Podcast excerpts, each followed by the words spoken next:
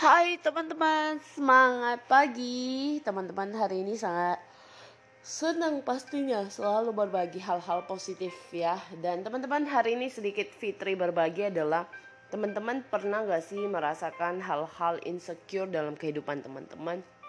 Jadi kemarin itu aku baru perdana ya di Jumat lalu itu perdana ngadain show namanya Fit Show. Jadi di GoPlay aku baru di kasih tahu temen dan diajakin ya. Jadi di GoPlay itu bisa live kayak ngobrol kayak sejenis Bigo juga gitu loh.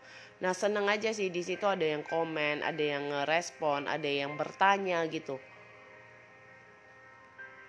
Nah teman-teman yang aku mau bahas adalah kemarin itu kan sempat ya kayak bahas nikah atau mapan dulu gitu. Jadi uh, mungkin teman-teman pernah ya mengalami hal-hal insecure kayak teman-teman kita mau mendekati lawan kita kita mungkin punya feeling terhadap seseorang kita kayak insecure banget sama orang itu atau kita insecure karena kayak banyak ucapan-ucapan orang di sekitar kayak lu punya apa sih? Lu berani deketin dia lu berani deketin anak gua dan sebagainya gitu ya.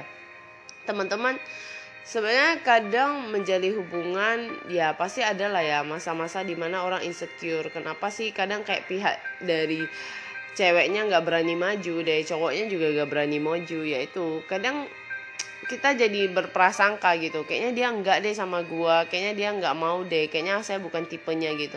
Nah teman-teman sometimes we need communication gitu ya. Kalau nggak ada komunikasi jadinya salah paham gitu. Tapi kalau ada komunikasi kita jadi paham oh iya bener. Oh iya memang kayak begini. Oh iya berarti nggak boleh seperti itu. Oh berarti dia nggak seperti itu yang saya pikirkan.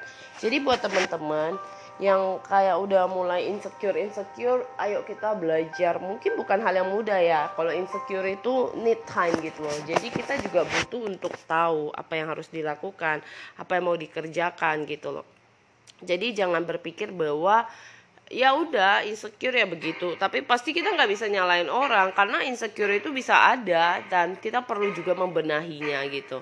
Jadi buat teman-teman yang hari ini insecure ayo kita keluar dari zona itu. Kita mulai evaluasi diri kita mulai belajar biar kita bisa lepas insecure insecure yang menghalangi kita dan mari berani menjadi pribadi yang kuat, pribadi yang berani, pribadi yang sanggup untuk melakukan segala sesuatunya. Semangat teman-teman dan semoga apa yang dibagikan boleh menginspirasi teman-teman dan juga memberikan insight yang positif buat teman-teman.